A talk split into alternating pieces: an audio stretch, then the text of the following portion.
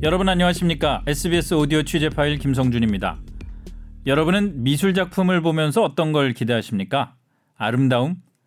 미술의 미자가 아름다움이라는 뜻이니 당연하겠죠. 하지만 현대 미술로 접어들면은 아무리 눈을 씻고 들여다봐도 아름다움이란 걸 찾아볼 수가 없는 작품들이 태반입니다. 곤혹스럽죠. 어떻게 보면은 그런 난해한 작품들이 예술의 본질을 더 꿰뚫고 있는 건지도 모릅니다. 인간이 예술을 만든 이유가 지루함을 참기 어려워서라고들 하니까요. 특이함, 기발함, 남과 다름, 비틀기, 뒤집어 보기 이런 것들이 현대미술의 화두 아닌가 싶기도 합니다. 이런 화두를 앞장서서 던져온 예술가가 있습니다. 마르셀 뒤상 소변기를 작품으로 전시해서 논란의 중심에 섰던 바로 그 작가입니다. 새해를 맞으면서 복잡한 시사 얘기 대신에 예술의 세계에 한번 마음을 담가보면 어떠시겠습니까? 홍지영 기자의 취재 파일입니다. 1912년 뒤샹은 여성의 누드를 새로운 방식으로 해석한 작품 계단을 내려오는 누드를 살롱데 쟁데팡당에 출품하지만 당시 입체파 심사위원들로부터 수정 제의를 받습니다. 그러나 뒤샹은 수정하는 대신 그림을 거둬들입니다.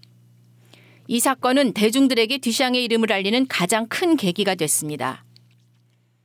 1917년 뉴욕에서 열린 독립예술가협회 전시회. 엘리트주의나 상업적인 미술의 반기를 들고 자유로운 형식의 미술을 하자는 취지로 결성된 협회 이사를 맡았던 뒤샹은 시장에서 산 남성용 소변기를 출품합니다. 작품 제목은 샘. 작품이 아니라는 판정을 받고 전시되지는 못했지만 미술품 해석에 있어 또 한 번 논란의 중심에 섭니다. 1919년 뒤샹은 카드 상점에서 구입한 다빈치의 모나리자 복제품에 코수염과 염소 수염을 그려놓고 프랑스어 음성학을 이용한 말장난에 해당하는 표제어를 써 넣은 작품을 만듭니다. 당시 다빈치의 그림은 순수 미술과 이탈리아 르네상스 그리고 루브르 박물관의 상징으로 여겨졌습니다. 때문에 뒤샹은 전통적인 예술을 부정하는 다다 정신의 대변인으로 위치를 굳혔습니다. 1920년 뒤샹은 에로스 세라비라는 여성 자아를 만들어 새로운 탐구를 시작합니다.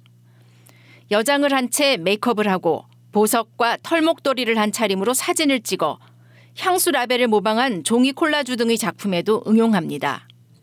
뒤샹은 작가로서뿐만이 아니라 말장난에도 천재적인 기질을 보여 그것만을 연구한 논문이 따로 있을 정도입니다.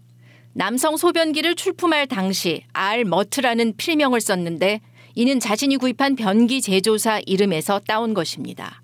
모나리자 복제품에 써넣은 표제어는 LHOOQ,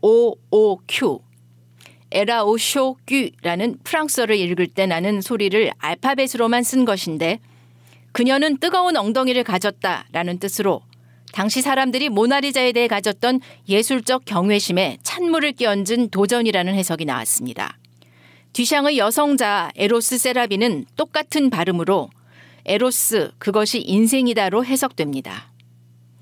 뒤샹은 에로스 세라비라는 여성 자아로 향수 라벨 콜라주를 만들고 그 향수 이름은 Eau de Voilette라고 붙였는데 이는 물론 화장수를 뜻하는 Eau de Toilette를 비꼰 이름입니다. 뒤샹의 일대기식으로 전개되는 이번 전시는 마지막 작품으로 알려진 Étant donnés로 끝납니다. 필라델피아 미술관에 영구 설치된 미술품이어서 한국에서는 디지털로 재현했습니다. 프랑스어로 주어진 것이라는 이 작품명의 유래에 대해 물었더니 그의 작품 세계를 총망라한 것으로 주어진 것이 아닌 그것으로부터 시작으로 해석하는 것이 좋다고 필라델피아 미술관 큐레이터 매튜 애프론은 설명했습니다.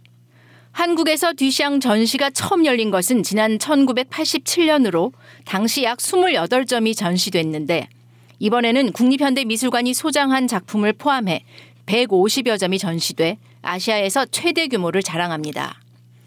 뒤샹 작품을 가장 많이 보유하고 있는 미국 필라델피아 미술관의 티모시 럽 관장은 한국 전시에 대해 뒤샹의 대표 작품뿐만 아니라 수많은 드로잉과 그의 모습을 볼 수 있는 사진 등 그의 아카이브를 소개하는 대규모 회고전은 처음이라며 한국인들은 행운이라고 말합니다.